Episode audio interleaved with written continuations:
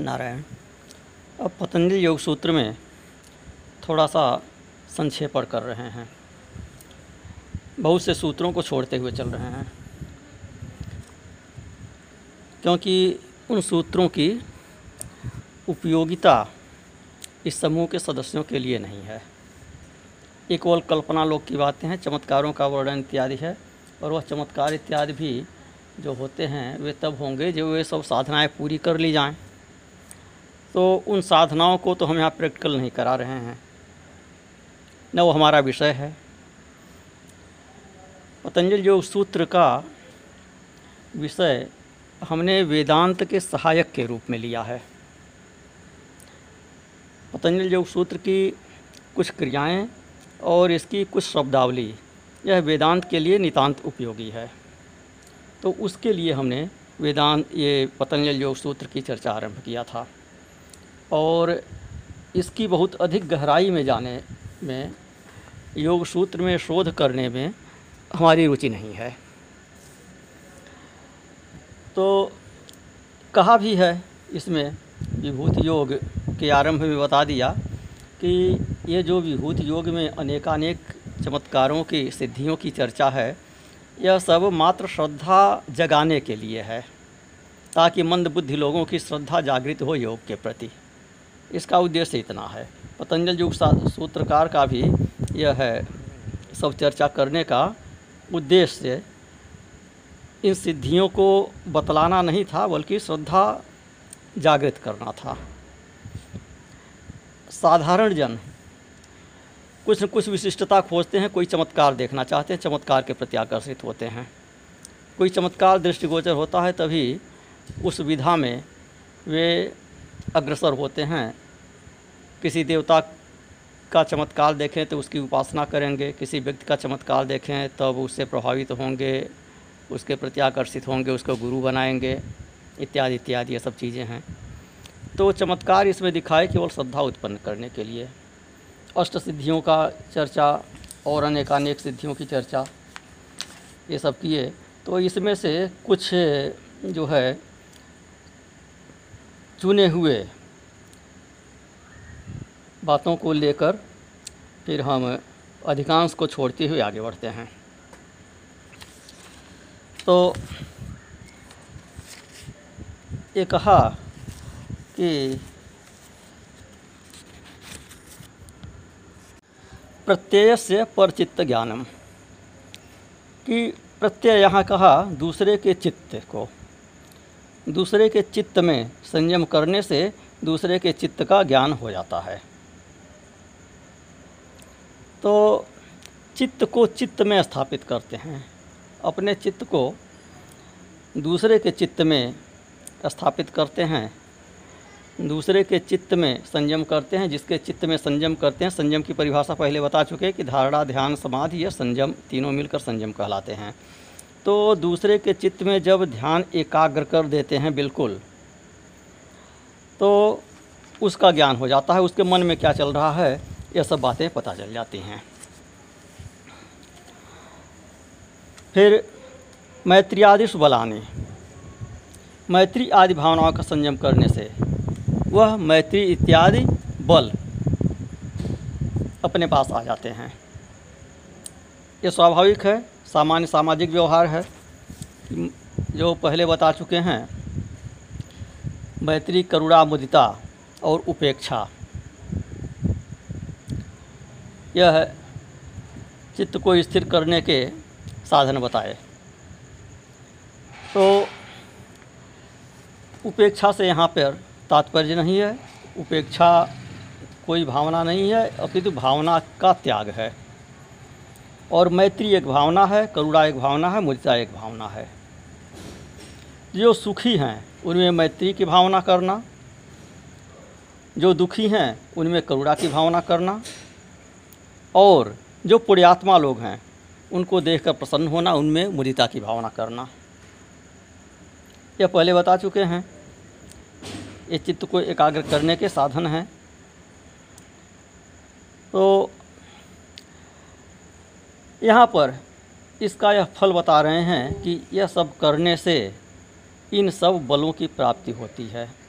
अर्थात मैत्री की भावना करने से मित्रता की सामर्थ्य प्राप्त होती है। करुणा की भावना करने से दूसरों के कष्ट दूर करने की शक्ति आ जाती है और मुदिता की भावना करने से मुदिता का बल प्राप्त होता है।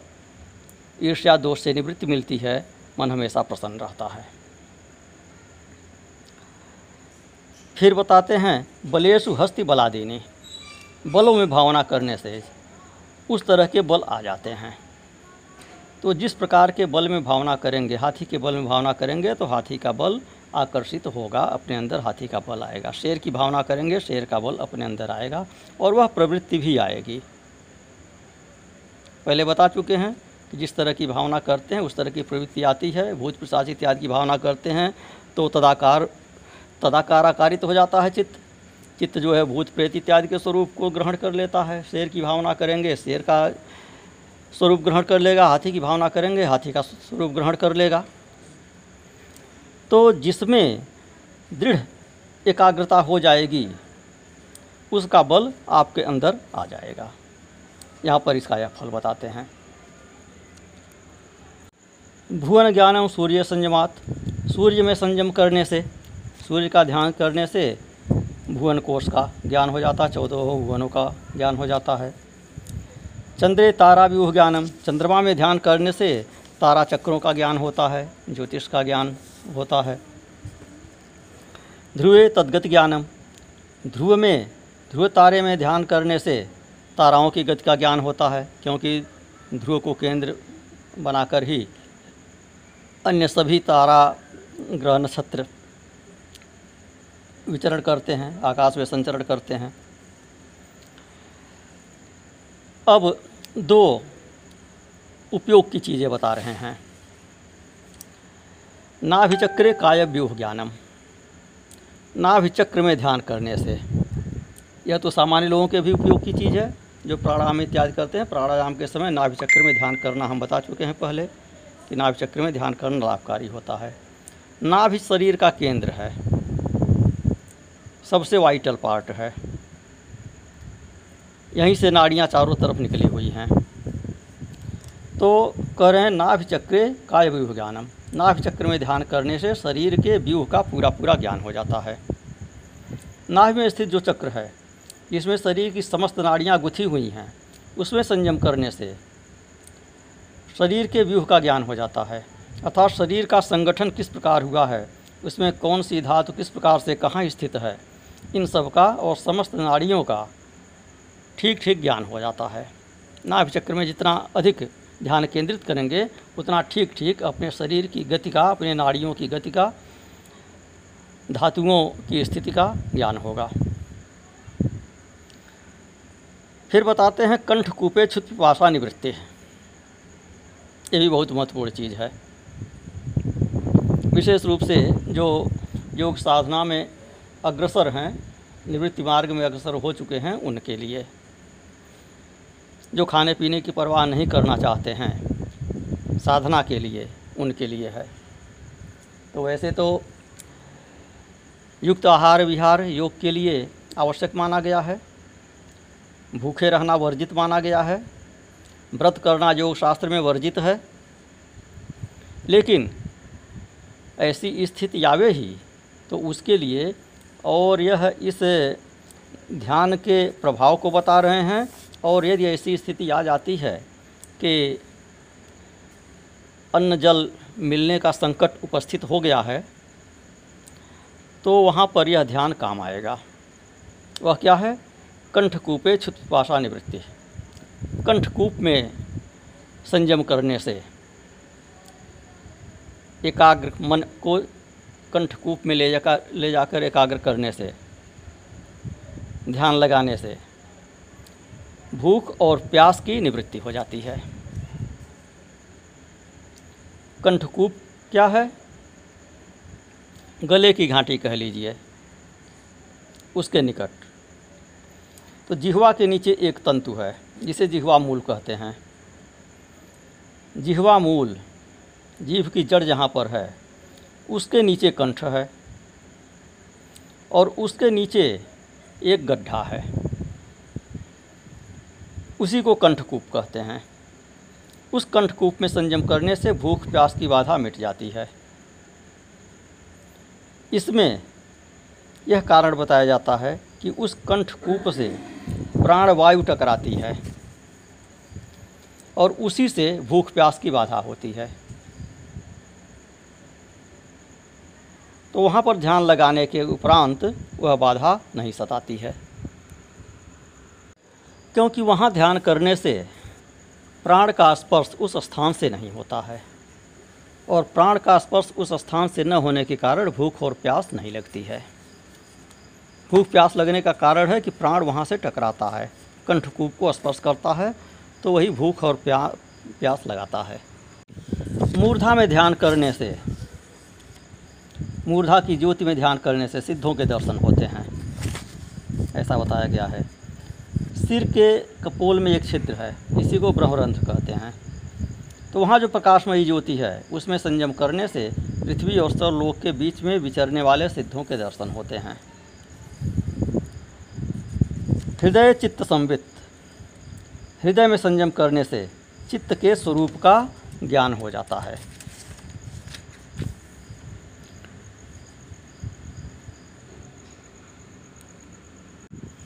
इसके उपरांत एक और बहुत ही रोचक विषय बताते हैं। बहुत ही रोचक सिद्धि के बारे में, पर काया प्रवेश, जो आदि शंकराचार्य के बारे में प्रसिद्ध है। तो पर काया प्रवेश की शक्ति कैसे आती है, वह क्षमता कैसे आती है, इसका सूत्र बताते हैं। बंध कारण शैथिल्यात प्रचार संवेदनाच चित्त से पर शरीर आवेश है। बंध कारण शैथिल्यात, बंधन के कारण की शिथिलता से। बंधन का कारण क्या है? कर्म। तो कर्म की शिथिलता से और प्रचार संवेदनात्, चित्त की गति का भली भांति ज्ञान होने से। चित्त का पर शरीर आवेश है, दूसरे के शरीर में प्रवेश किया जा सकता है। तो प्रत्येक व्यक्ति तो नहीं कर सकता है। पहले तो सारे कर्म संस्कार छीड़ हो जाएँ।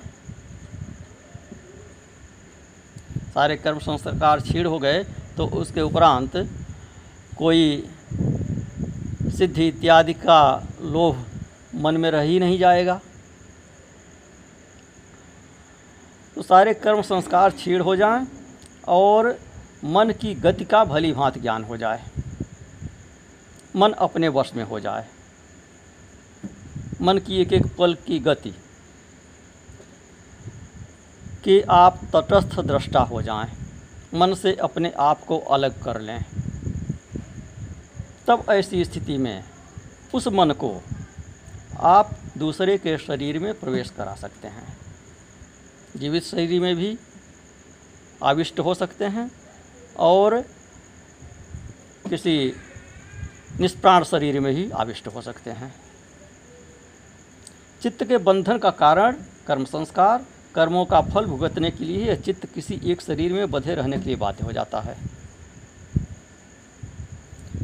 तो जब कर्म के फल से, जब कर्म संस्कार से मुक्त आप हो जाएँगे तो एक शरीर में के बंधन से भी मुक्त हो जाएँगे।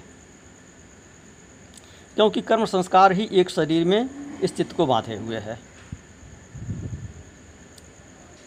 वह बंधन जब छूट गया तो फिर शरीर से चित्त का कोई संबंध नहीं रह गया।